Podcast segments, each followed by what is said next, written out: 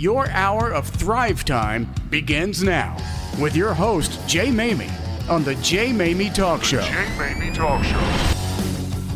Good morning, everyone, and welcome once again to the Jay Maymi Talk Show. This is Jay Maymi, and you have now entered your hour of Thrive Time. I want to thank you if you're visiting our show today for the very first time. Today's going to be a stellar program, and for good reason. You have arrived at the right place at the right time, yet again, for another hour of Thrive Time. I want you to know that if you've not had a chance to check out our prior shows, now's the time to visit our website, thejmamietalkshow.com. Visit our prior episodes. We've got an archive of fantastic episodes that we've recorded that are going to bring you tremendous thriving value. And today's going to be no different. In fact, I'm excited about today's guest who's going to be our feature spotlight.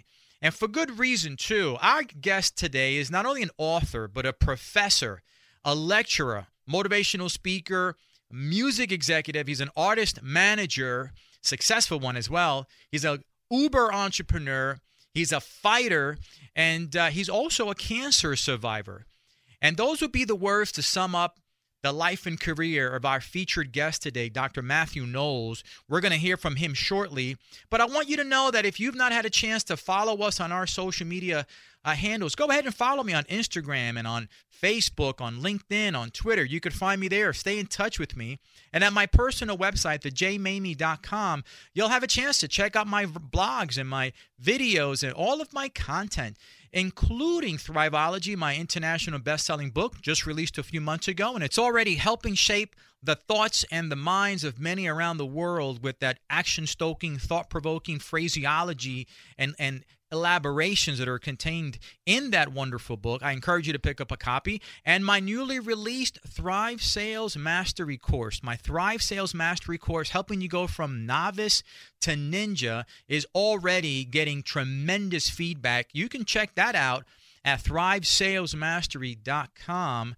But that falls in line with our theme that I started a couple of weeks ago. I thought our theme for the fall would be so appropriate in preparation for 22 that we titled, we themed our fall programming a thriving you in 22. And November really is kicking off that kind of month with the list of guests that are coming up now for the next four weeks and then right into and through December. It's really going to put a wonderful cap on our fall theme of a thriving you in 22. So we've got a great month of programming ahead. And I also want to take a time to, to really give recognition to our show sponsor today, Texas Security Bank. Has not only been one of our biggest fans and one of our partners, but they're a tremendous sponsor and they're sponsoring this episode. I love Texas Security Bank because they are what I call the champion of the entrepreneur. And there are many of you listening to the show that are entrepreneurs, are business owners, and Texas Security Bank believes in what we do, and they are today's sponsors. We appreciate them in a big, big way. But I want to continue our segment, our opening segment here, with this theme of a thriving you in 22. And I know that many of you that listen to the show, there are many that are entrepreneurs, you're business owners, you're CEOs, you are those that are out there making new connections, connecting with new people, expanding your your contacts and as well you should and part of what you want to have happen in your life for 2022 is to continue to do that, but take it to the next level. You know, there's something to be said about brand new connections that you make, brand new networking experiences that you can have. But I want to share with you that a networking experience really is not going to serve you well unless it's a meaningful networking experience. So I want you to sort of hang in there with me for the next five or six minutes as I give you what I believe will help you have a meaningful networking experience if that is part of your goal to thrive in 2022. So, how do you have a meaningful networking experience if that is your goal? Let me give you what I believe is going to help you have a meaningful networking experience if you're in uh, in the business of networking and meeting people, right? If you're in that world, and you should be if, if meeting new people is your intent, then I'm going to give you three things to consider. Three truths that I believe, these are my truths. They don't have to be yours, but they're my truths that I know from a guy who's been doing this for 35 years will help you succeed and thrive in creating these meaningful, memorable networking experiences. Number one, you've got to show up. And what I mean about showing up means you've got to show up early to whatever event that you plan on meeting new people. And why do you want to do that? You want to do that because by showing up early, it allows you to recon the room. it allows you to find those that are like minded people that are on the move. You know, there's one thing when you walk into a room and you've got your radar on and you've got your your recon uh, senses uh, at high alert, you tend to look, you should look for those that are on the move, people that are energetic, people that have uh, a lot of enthusiasm about them. Those are like minded people that are on the move. So when you show up early and you recon, it allows you not only to find those that are like minded, but those that you need to make a connection with. Here's the second reason you have to show up you have to show up but you have to show up with the right attitude. In other words, you have to check the baggage at the door. if your face that you're walking in that room tells a different story other than you're excited and you're enthusiastic and you're happy to be there and you're bringing in the baggage from the day, whatever you're dealing with, whatever that blueprint that you've got soldered in your mind, whatever's happening in your life, if you're bringing that into the room and it shows on your face, then I want to ask you to go back to the car and practice smiling. Practice your smile in the car before you walk into the room. I mean, if you've got the kind of face or that gives people a migraine when you walk into the room, then stay in the car and practice your smile. Now, here's the thing if your smile is spooky, I mean, if you got the kind of smile that scares people and the children run when you smile, then can I encourage you? Don't smile. I mean, if your smile uh, scares people, then it's time to abandon ship on the smile and just work on a smirk. work on a smirk. That's important when you show up. That's part of showing up. Here's another thing you got to do when you show up you got to leave a, a footprint. You got to leave a footprint. That means you've got to do something. You've got to say something that is memorable. That in that group of many people that are networking, that you're doing something that makes you memorable. So the people that you're meeting long after that event is over, long after that networking social is over and gone, the next day, 2 days later, people still remember you because you left a footprint. You made an impression on them. Now how do you do that? Two ways you can do that. One is body language. We don't have time to get into that because, after all, this is radio. but I can promise you that what you say and how you say it matters. What you say to someone can leave a footprint, can make an impression. This is one thing you can say to someone when you are having a meaningful networking experience, if that's your agenda. I like to ask people what makes you unique. I like to go right for right forward, and I ask a, I like to ask someone. So, what makes you unique? Not your company, not your service. I don't want to hear a brochure. What makes you the person, you, the person I'm staring at right now? What makes you unique? And you should see how their faces are. Their faces sort of take a moment and they pause because it's a question that comes out of nowhere. I'm asking them directly, what makes you unique? The other question I like to ask is, how can I serve your success? How can I serve your success? Yeah, that's a powerful question to ask somebody if you're building a meaningful networking experience. Well, that's what showing up means. That's how you show up effectively to create a meaningful experience in your networking. Let me give you number two follow up. It, it, it show up as number one, Follow up is number two. When you follow up, this tells the other person that you mean business. When I mean follow up, I mean that you are intentional about what you do after that meeting is over, after that encounter is over. That means you've got to immediately find them and track them down on social media and make connections. That means you've got to immediately follow up by sending an email, sending a text message, and uh, scheduling a follow up one on one to get to know them better, to build rapport, to build a, a hopeful, um, a profitable relationship. And by the way, you've got to respond to their communication, their correspondence. You've got to respond right away. I've had experiences where I've sent out emails to people and I have not had a response either at all or a very long time. Well, that tells me that person's not really serious about what they're doing. Now, they may be busy and things happen. I get that.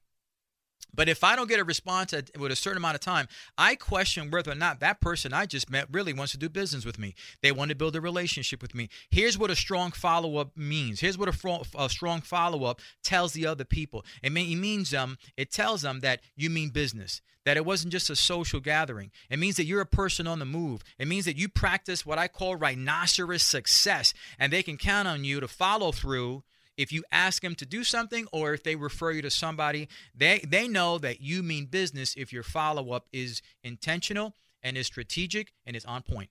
Let me give you the last one. You got to give up. You got to show up, you got to follow up, and you got to give up. Give up what? You got to give up your time. You got to give up your knowledge. You got to give up your resources and your contacts. If I want to build a relationship with the other person where they have an idea and they have this sort of this unction that I'm about this, uh, I'm about doing something with them, uh, uh, a, on a committed basis for the long haul, I want them to know that I'm a giver. And if I've got some information to share, I'm going to give it to them. If I want to uh, give them my resources and my contacts the things that I believe can help them, that I have access to, I'm going to give that to them. I'm going to be a giver. I'm going to be someone who they know that they will be on their side, in their corner for the long haul. That's how you build a meaningful networking experience. Hey, in thriving in 2022, if thriving is your intent, then you have to have a way to build these meaningful networking experience. And I promise you, the thriving experience that you're looking for and building relationships and through these networking events, they're going to yield tremendous fruit in 2022. Guys, we're going to be right back with Dr. Mathew Knowles after the break. Hey everyone, this is Jay Maymi from the Jay Maymi Talk Show. I just want you to know that my book, my 10th book, is finally available. Thrivology Action Stoking and Thought Provoking Quotes and Phrases is now available for your purchasing pleasure. This book has already making tidal waves among those who appreciate content that is driven to give you a thrive minded mentality and also reminders throughout the course of the week of the things you need to do to thrive. Guys, you can pick up my book, Thrivology, at thejmamie.com. Hi, my name is Alicia Bush, and I'm the founder of Treasured Vessels Foundation right here in Dallas, Texas. TVF is an anti trafficking organization devoted to providing a long term safe place for healing and growth to individuals impacted by trauma from exploitation and sex trafficking. We provide food, shelter, education, and mental health care for survivors. Check us out at treasuredvesselsfoundation.org. That website again is treasuredvesselsfoundation.org. Listen, could Robert change your life? At the age of 55, I started putting on weight and I got to the weight of uh, about 210 pounds. Always hungry. The heavier I got, the less energy I had. And uh, about six months ago, I started taking the Andro 400 and uh, I started realizing I had more energy. I felt better and my mind was clearer and I started losing weight. I went from my max weight was 215 and now I'm down to 176. My waist size has dropped from a 38 to a 32 and I've lost these big love handles that I had on my side and uh, I just look a lot slimmer. Since 2004, Andro 400 has helped men lose belly fat, gain energy, and to look and feel their best. Go to andro400.com for more true testimonials, before and after photos, and special discounts. Only available on andro400.com. andro400.com. Welcome back to Thrive Time with Jay Maymi. Welcome back, everyone, to the Jay Maymi Talk Show. Super excited about our feature spotlight uh, today, guys. We're going to dedicate the entire show to our guest. I mentioned earlier, our featured guest, Dr. Mathew Knowles, is not only an author, but a professor, a lecturer, a motivational speaker, a music executive, top artist manager, uber entrepreneur. but he's a fighter and boy, he showed those fighting chops when he beat cancer. He's a cancer survivor. And that really just sums up the life and career of our featured guest today, Dr. Mathew Knowles. Uh, Dr. Knowles, I appreciate you being on the show. Thanks for being on, brother. Well, thanks for giving me this opportunity to talk to your audience and getting to get to know each other. Yes, sir. Well, you and I had a conversation last week already and uh, man, it was like kindred spirits. I don't know about you, but that's what I felt. yeah, I walked away from that saying, I can't wait to talk to this brother again. it was great. Was I mean, we could we could have spoken for like another four or five hours. It was oh, awesome. Absolutely, it was absolutely. great, brother. It was great. So you know, I, I one of the things that that that we hit it off right away, and I kind of want to start with this this journey of your story. You and I, we have similar paths because I grew up in Spanish Harlem and in the barrio. I'm a product of adoption. Me and my twin brother Joe, and you know, meager means. Mom had uh, mom had to stop working at the factory. Father worked three jobs, took on a fourth job. You know, they were immigrants from Puerto Rico. Uh, uh, you know, so we didn't have much. And as you and I were sharing our story, that's sort of your story too. When you back in in the days of Gadsden, Alabama. yeah, you know, I grew up in Gadsden, Alabama, on a dirt road with an outside bathroom uh, in the rural part of Gadsden, Alabama. Uh, my dad was a truck driver, but he convinced the owner of that trucking company to let him have that truck 24 7, and he would go and tear down old houses and sell all the copper metals, the wood. He would buy old cars, and he would sell every part. Uh, my mother made $3 a day as a colored maid, mm. and she convinced the woman she worked for to also tell her friends to give her all the hand me down clothes. And on the weekend, my mom would make these beautiful quilts so my parents, as well as my grandparents, although they were poor, I never knew we were poor, mm. and I now understand the entrepreneurial spirit that they instilled in, in me. You know, one of the things that an upbringing like that, that many experience, many don't, and I get it, but it teaches us some things. So I, I, I want to ask you, what did that upbringing develop in you that has served you for the rest of your life?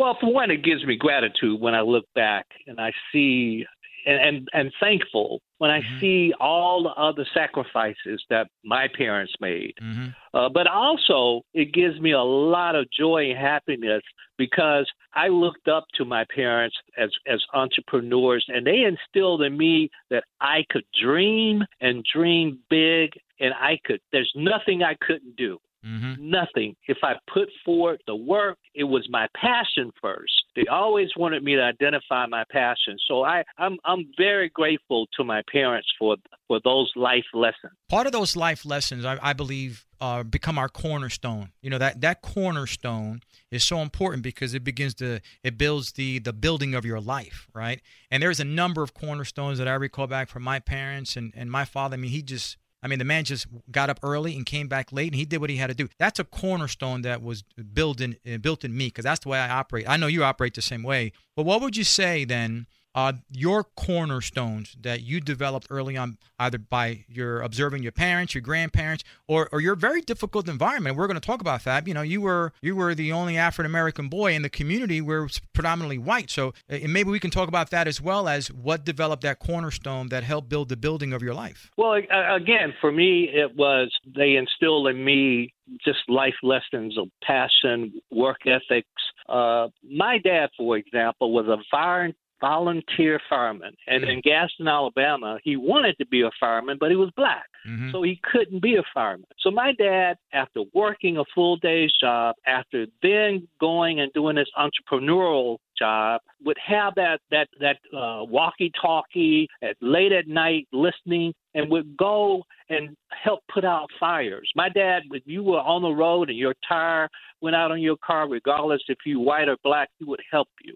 Mm. So, so I also learned the giving back to my community and how important that is for all of us. Uh, those of us that have had an opportunity to have done better than others, that we give back, give back our knowledge, give back our time. Sometimes it's just a look in the eye and saying, "I love you, brother." You know, and you're you, this this radio show interview. That's a testament of that, brother, because you're giving up of your time to pour into not only uh, the show but into the the lives of the listeners, and there are thousands of listeners. That is still today a cornerstone, giving back to others selfishly, brother. That's a testimony that you've given us right now. But I want to talk a little bit about your upbringing because you shared with me and uh, and I was I was impressed, but I was also uh, not shocked. But your upbringing in your grammar school, middle school, high school, and went on to college, there weren't too many other African Americans that that were in in the in the schools in the neighborhoods in the towns. How did that affect you and your character and and your ability to be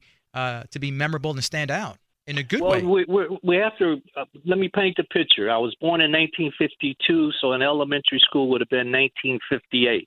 George Wallace was the governor of Alabama. hmm Uh, very racist, very segregationist. Uh, my mother went to high school in a small town called Marion, Alabama, and she went to high school with Coretta King, as well as Andrew Young's wife. Mm. So when my mother came to Gadsden, she was a, a leader and took the torch of desegregation and integration. Uh, I never, in the 50s, 60s, and 70s, went to a black school. I was one of the first. I've been spit on. I've been electric prodded by the state troopers. I've been called every name you can imagine as a child. Uh, and there's a tremendous price that I paid for that. And, Mhm. and we can talk more about the racial trauma, uh, the 10 years of therapy, uh, how it impacted my life. But that's my background. My my background is a, a lot different than others. I don't just talk about Black Lives Matter. I lived through the very early beginning and watching elders get beaten and put in jail and women getting beaten and many, many, many children that we don't talk about in the desegregation movement in the South that were participating and lost their lives. hmm You know, one of the things that tough experiences can can develop in someone is the ability to get better or to get bitter. You decided to get better when you could have easily gotten bitter. At that point in your life, what was it that you decided that you were why rather did you decide to focus on getting better and not bitter? Well, I think for some of us, and for me myself, I can speak for me, I, I internalized a lot of those emotions. Mm-hmm. uh, and, and that formed a chaotic part of self, a, a chaotic, chaotic part of me, and, and that chaos, which kind of came with the work environment, having too much on my plate. Uh, in the mid uh, 2000s, around 29, 2009, 2010, I, I almost self imploded. Mm-hmm. Uh, and, and I had to get help.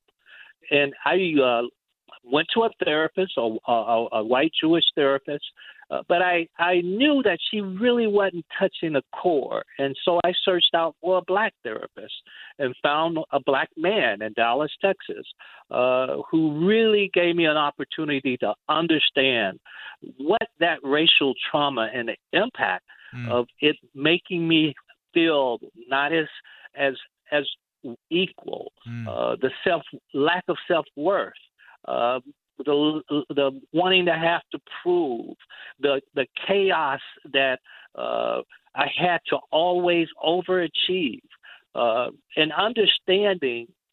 You know, I believe in mental illness. I Mhm. believe that equally as we work on our physical, we have to work on our mental. And I share that with people because I think it's important that we understand that all of us have something on our plate that we can get better at. you know that aspect of mental health is probably one of the most uh, overlooked uh, i believe components of, of thriving and success because it's not a sexy talk right i mean who wants to talk about especially if there's an aura or an image of success who wants to talk about that you're struggling with something um, but that's that becomes then what I believe is that cancer that continues to grow inside your mind, inside your brain, and in, in your thought patterns. That ultimately is what what takes you down in the end.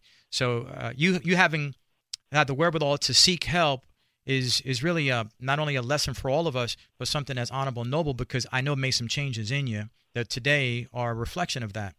But one of the Well, things, I'm sorry, go ahead.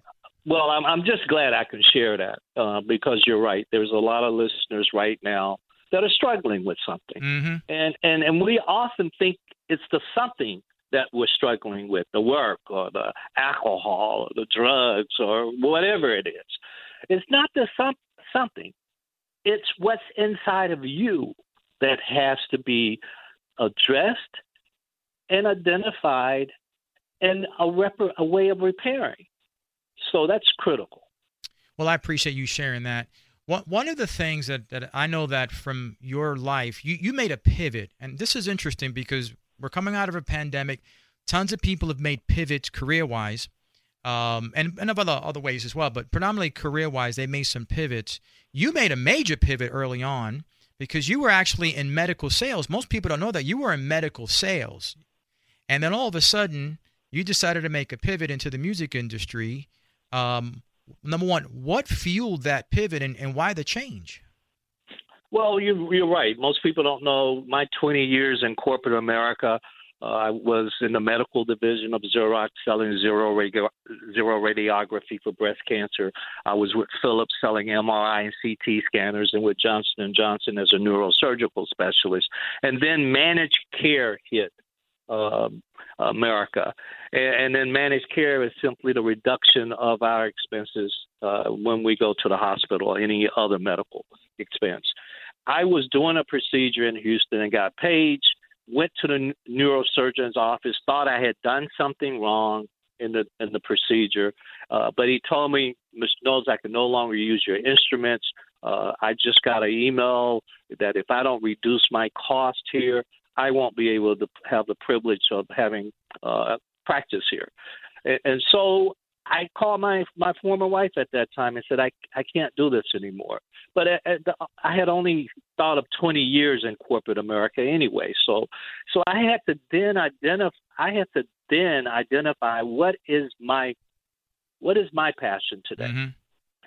And as a as a kid, I, I used to love music. My dad on Sunday uh, would have me be the G- DJ from while he and my mom danced in the living room. They had the plastic, you know, the plastic that you could never go into the living room. Mm-hmm. You know, uh, and, and I had a nickel, a dime, a quarter that I put on the needle uh, so that if the record scratched, you know, my dad would get quite upset. He was a big guy and he could really dance, and he didn't like the record getting scratched.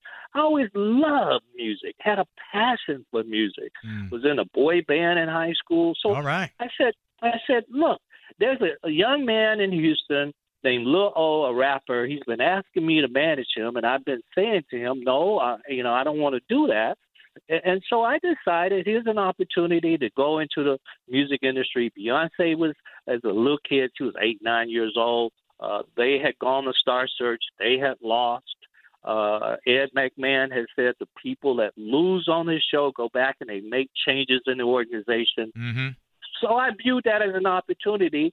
Went back to school I want to emphasize that. Mm-hmm. Went back to school to get knowledge, went to every seminar that I could to get knowledge, began to build relationships. And then I got into the music industry. I didn't quit today. And then yesterday, I mean, and then the next day was in the music industry. I transitioned into the music industry.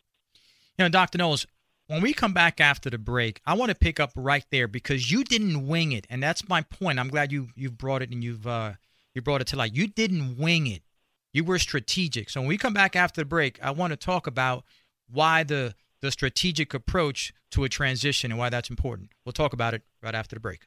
Hey everyone, this is Jay Maymi from the Jay Maymi Talk Show. I want you to know that my course, the Thrive Sales Mastery course from novice to ninja, now is available. If you are an entrepreneur, a business owner, or have a sales oriented career, and if your skill sets need improvement, if you are struggling with the areas that matter most, how to convert someone from a prospect to a customer or a client, then your sales skills need to be improved. Go visit thrivesalesmastery.com and learn more about this fantastic course. Okay, I'm totally into this glow stick. I'm a 51 year old who could never lose weight. But what if I told you one stick a day could melt the fat away? Well, I was shocked when I lost nine pounds in 13 days and two inches off the waist on an all natural plant. First time in history with clinically proven results for sleep and weight.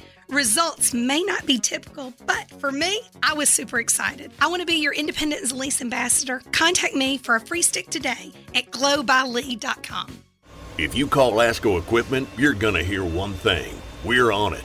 We're on it with Case IH tractors. They're powerful, efficient, and versatile. High tech equipment that runs early and often. You climb into the driver's seat of a Case IH tractor, and you'll be on it too. From baling to mowing to loading and more. Visit ASCO in Sherman, Terrell, Tyler, and Wichita Falls or at ASCOEQ.com. At ASCO, we're on it, whatever it is. If you're like most people, you're probably more than a little concerned about the state of the world around us today. Strange times. The stock market all time highs every day. U.S. debt never been higher right now. Dollars losing value. And let's not forget about inflation, the highest since 2008. Remember what happened in 2008. So, how do you protect your money, your retirement, your savings? Well, many people, just like you, are turning to Old Faithful to protect themselves during these difficult times. And Old Faithful is real gold and silver from the Oxford Gold Group, the kind you can actually hold in your hands and have in your IRA. No better time than the present to protect your future and the future of your family. Call the Oxford Gold Group right now, 833-928-GOLD. They will send you their free guide on investing in gold and silver and answer all of your questions. Protect your money before things get even worse out there. Call the Oxford Gold Group today at 833-928-GOLD. Oxford is here to help you protect your savings and retirement. That's 833-928-GOLD. Welcome back to Thrive Time with Jay Maymi. Welcome back, everyone, to the Jay Maymi Talk Show. Having a fantastic conversation with Dr. Mathew Knowles, picking up where we left off. So here we are, make this. Uh, you're making this transition from medical sales to the music industry, and as you shared now last time, you didn't wing it. You you were aware that if it was that it was going to take some diligent, not only uh, uh, planning but also developing a way to master your craft. Why was that so important? I mean, you went to a bunch of seminars and, and webinars, not webinars, they had webinars back then, but a bunch of workshops in order for you to master your craft and you didn't jump ship from one day to, to the other. What do you say to people that are practicing that jumping ship too soon, especially these days? Well, you know, not only did I go to seminars, but I actually went to Houston Community College and on the weekends took artist management, production, uh, publishing, so that I could be informed uh, about the industry. And and what often uh, some people do, uh, I would say a lot of people do, they get somewhat emotional and they don't allow themselves hmm. first. Mm. The most important thing mm-hmm. is to, in this transition, to identify your passion first. Uh, because when you live your passion, and I've learned this over life, when I when folks live their passion, we never work a day in our lives. I, mm-hmm. I don't consider what we're doing right now work. I'm getting, um, I'm enjoying the conversation. I'm enjoying the dialogue. It is so critical that we identify our passion, not our hobby. That's right. And why is that important? Because people that are successful have this these incredible work ethics, and, and they're they're like they coexist together. Their passion and their work ethics because they don't view it as work and the passion is energy to them. It mm-hmm. fuels their day. And they can't wait to the next day. I mean, I'm still the, the crazy guy that can't wait till Monday comes. I mean, I can't wait on Friday. I'm like, man, I can't wait till Monday comes. Wait a minute. You, just, you mean there's a Monday? well, I, I, I just love what I do so much that I, I, you know, I just look forward to that that Monday.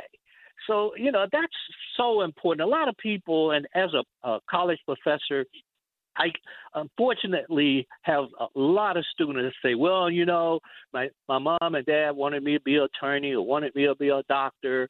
And, and after they went on that journey and it wasn't successful, now they're looking at what their passion is. And they unfortunately lost five, six, seven years mm-hmm. of their mm-hmm. life mm-hmm. and, instead of really identifying that passion and going for it. And when you look and find that passion, the money might not come in the beginning, but I will guarantee you five, six years down the road, you will be successful both financially and business wise.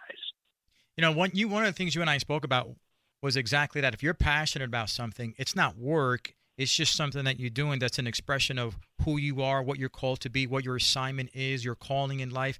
And uh, like you and I said, we could work till two, three o'clock in the morning, sleep for 20 minutes, and get back up. right? Hey, every day. I mean, I'm this morning. I got five hours of good sleep, and I was up early. I was preparing uh, for my board meeting. I was preparing for classes tomorrow. There's preparation that comes with that and there's work. You don't just show up if you are really functioning at, a high level. There's there's a lot of preparation for success. And speaking about success, you did not have success right away. Yeah, when when you started in the music industry, um, you had uh, you had Destiny's Child, you had all these different uh, artists, but you did not have success right away. You you had some some adversity, some challenges.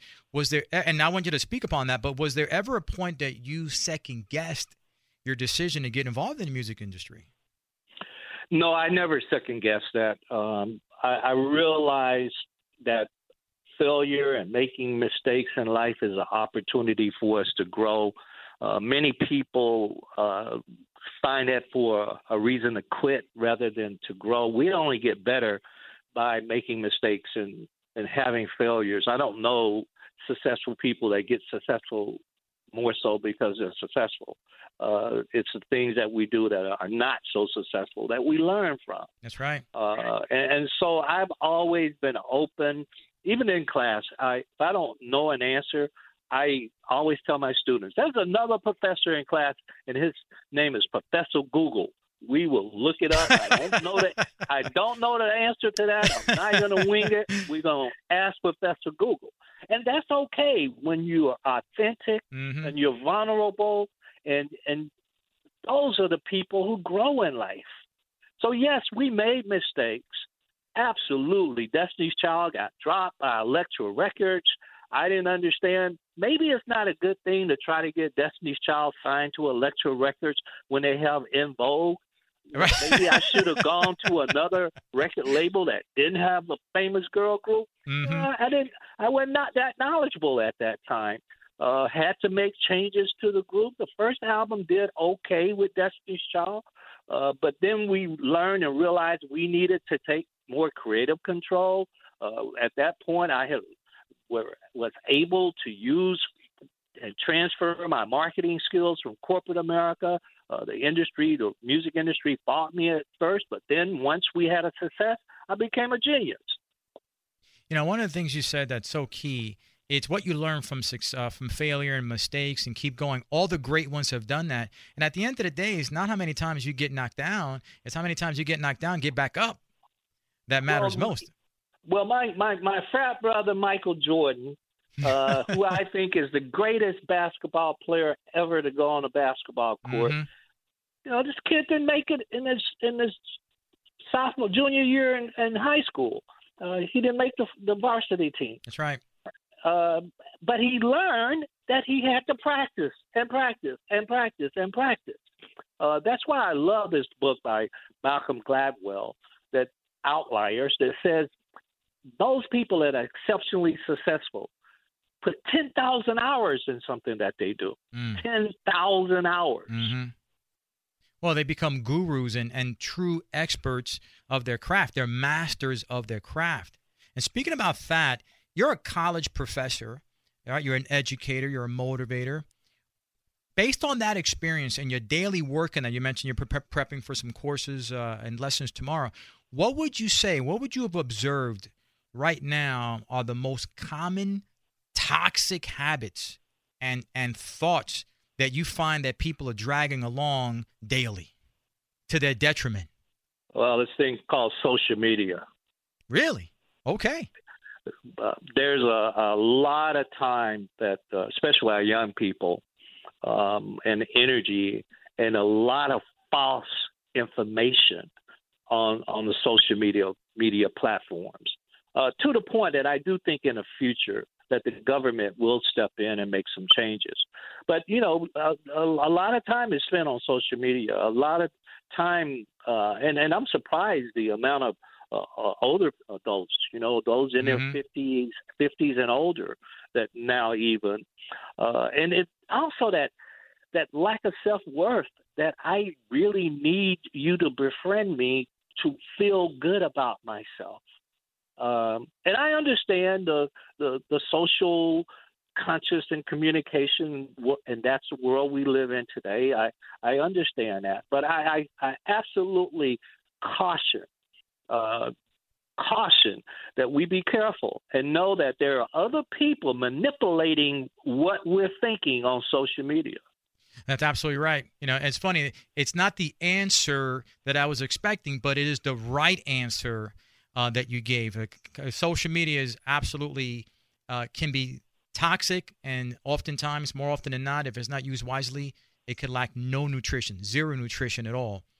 But I want to and time consuming. Oh, that's right. A, a, big time consumer of, of something that yields very little return unless it's being used for something educational or something to, to further your knowledge, like asking Professor Google, right? but apart from that, brother, sometimes it could just be a time consumer and you get nothing in return for that investment of time. But part right. of your legacy and most people don't know this, and this is what I preach about. In fact, one of the things you said on the phone with me the other day, which I immediately said, this, this is true. You said, I'm an intellectual brother. And yes, you are.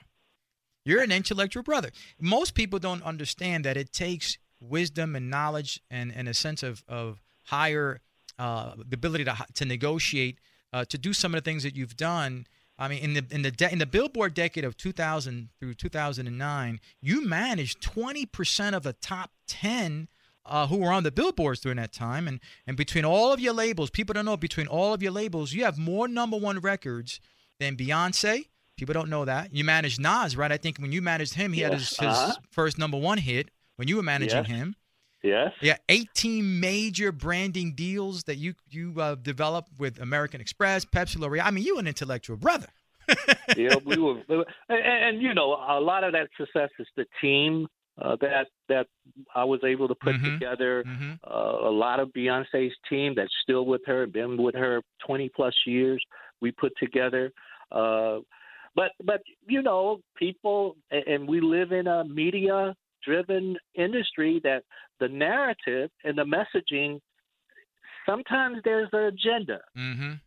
And especially with black men, there's an agenda that some people don't want us to be viewed in a certain successful way.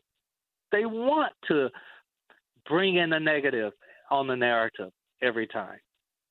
Well, I know that you don't let that at all get in your way. That's not something that you allow to even mess with your mind because you've got this stealth mind. I know that.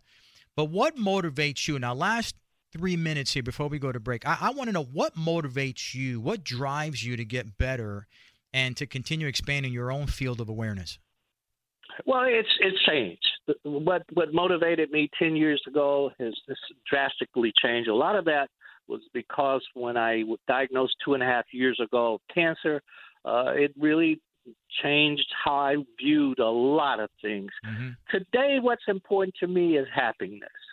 Uh, it used to be being number one, making sure my artists were number one on Billboard charts, and and, and those type of, of of those type of uh, achievements. Mm-hmm. Now, the greatest achievement for me is is sometimes looking out the window. Mm. Uh, I didn't know years ago. Uh, the chairman of Sony said I hired this A and R person, paid him five million dollars to look out of the, out of out the window. I didn't know what that meant. Today, I know what it means just to look out of the window and look at the beauty of nature and to build this calmness and peace that's what I work on today is happiness. And that's what caught my attention. You posted something on LinkedIn a couple of weeks ago that was just as simple as that. It was about the gratefulness of the day and that your greatest achievement for that day was just to be happy. And uh, it, it got so much traction on linkedin because i believe a lot of people resonated with that. The greatest achievement you can have on a daily basis if nothing else is to walk away from the day saying today i was happy. Isn't that true? Absolutely all else can go to hell in the handbasket but if you walk away saying i'm happy then you've had a good day when we That's come back good. after the break i want to dive into uh, dr Knowles, the DNA of Achievers. You wrote a great book. It's a hit book. I want to pick your brain on what are some of the traits of high achievers, and then we're going to dive back into what it takes to have star power. Can we talk about that after the break? Sounds great. All right, wait. Folks, we'll be right back after the break. Hey everyone, this is Jay Maymi from the Jay Maymi Talk Show. I want to encourage you to attend the third annual Veterans Appreciation Lunch sponsored by Fellowship Power Lunch. It is happening November 16th from 11:30 to 1. Doors open at 11 at the Embassy Suites in Frisco. Our veterans do so much. Let's give back by helping these veterans and supporting them. Admission is free for veterans and their spouses. Go to fellowshippowerlunch.com to register and for more information. Texas Security Bank is dedicated to elevating the champions of free enterprise. Founded by entrepreneurs for entrepreneurs 13 years ago, our lending products are customized to help your business succeed.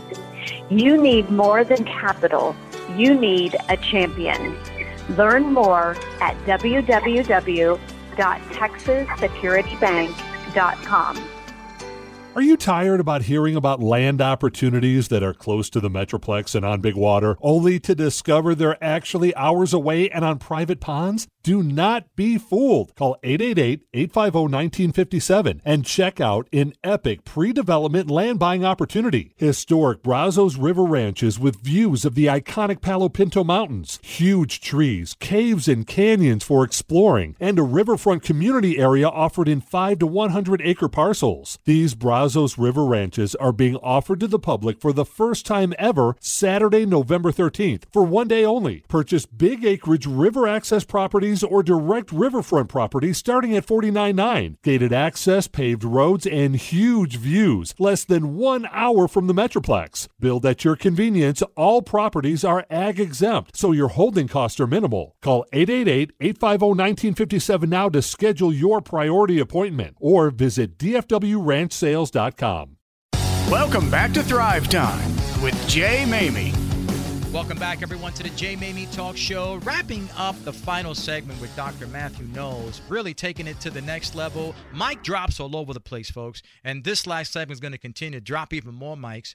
Dr. Knowles, we mentioned in the last segment your book, The DNA of Achievers. You've spoken all over the world about that book and about the content of the book. But for time's sake here, I'd like to find out from you what inspired you to write the book and what would you say are some of the traits of high achievers that you've surrounded yourself with and have met over the years? Yeah, the, the short answer is just years of traveling and and on the plane and asking your neighbor, "Hey, what do you do?" And many of, of us have asked that question. You get an earful or you hear silence. Uh, and and I began to recognize the people that talked and was excited. There were different things they talked about and traits, and then I started thinking about my friends and what were their their traits of success. I looked at my traits, and I came up with these 10 traits called the DNA of achievers. 10 traits of highly successful professionals.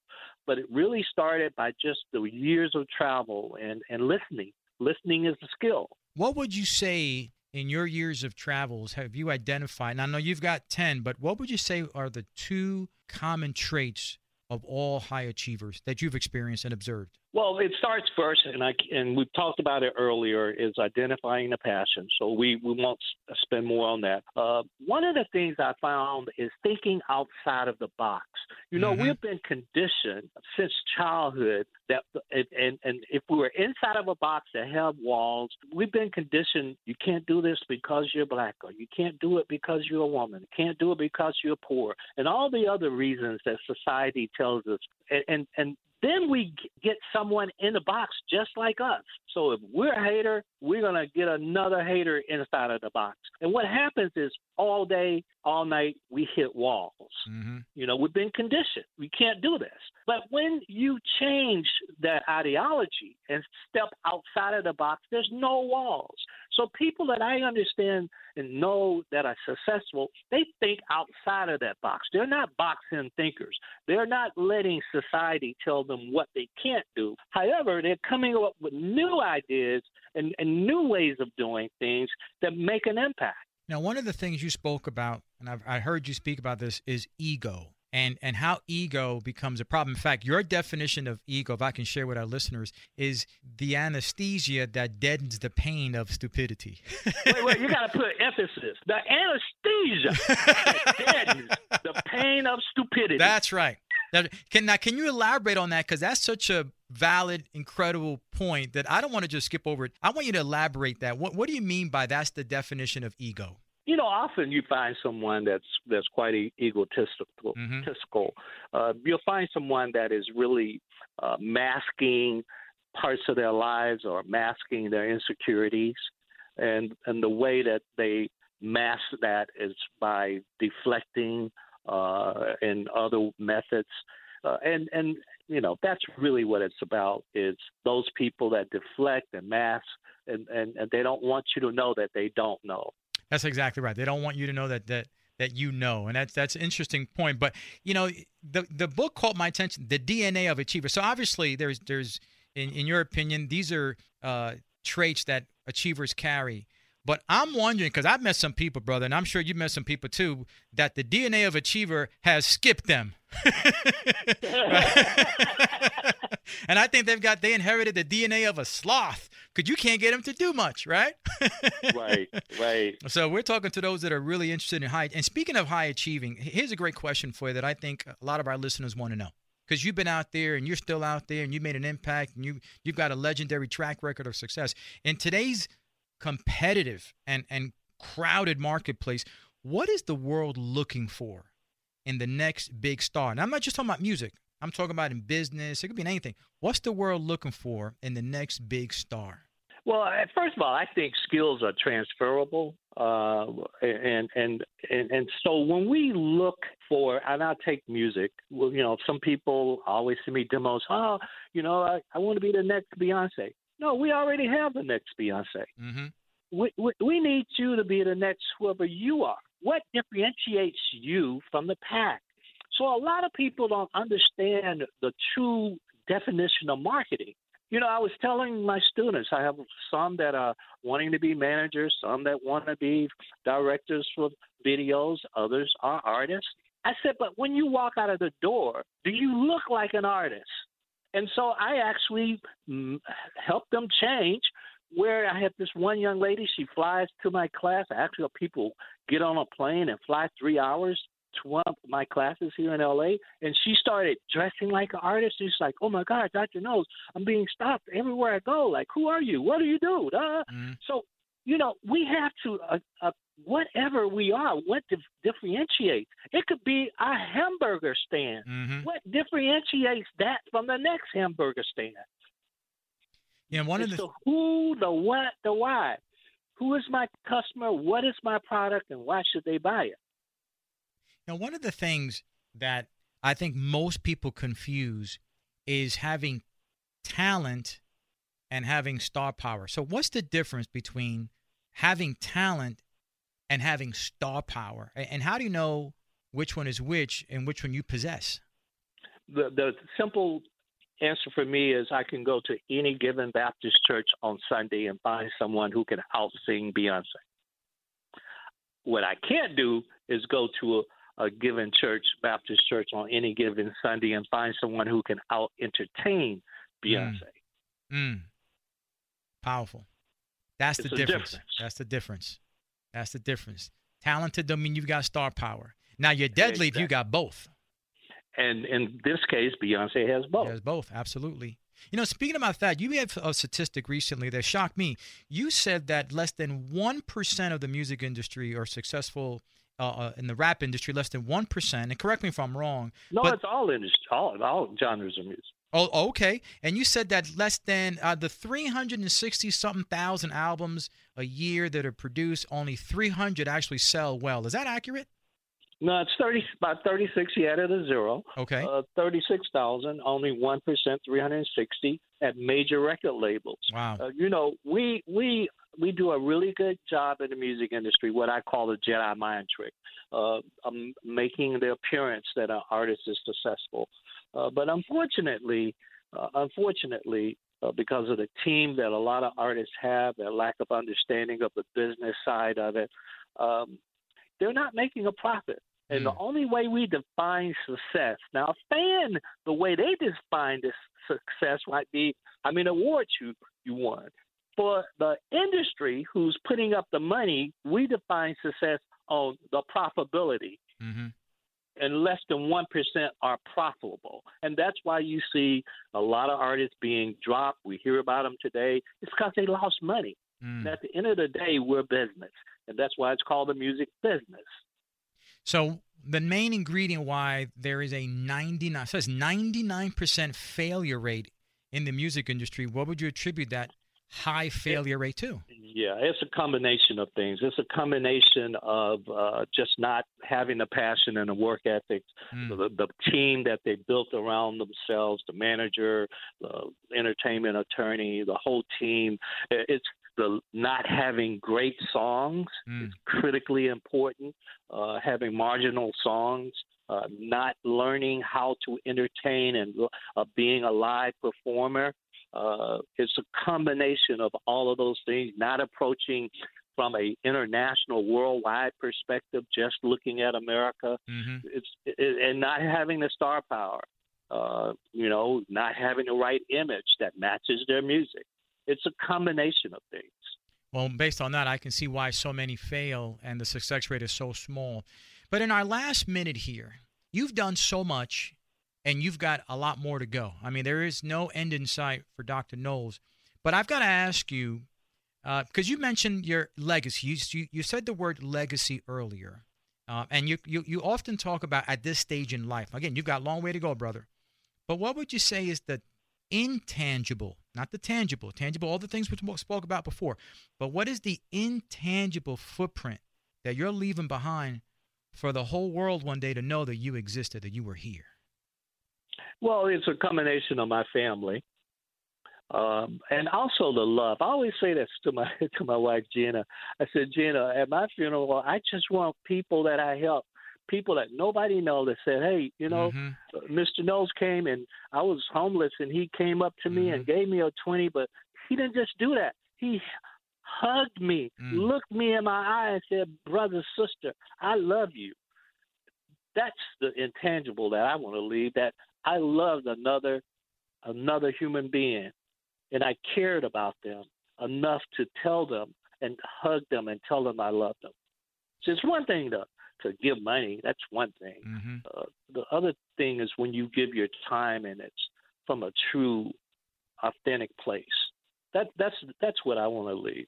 It's that I was a good man, not perfect, learned from my f- mistakes, but a good man that cared about other people, just like my dad, Mm. just like my dad and my mom.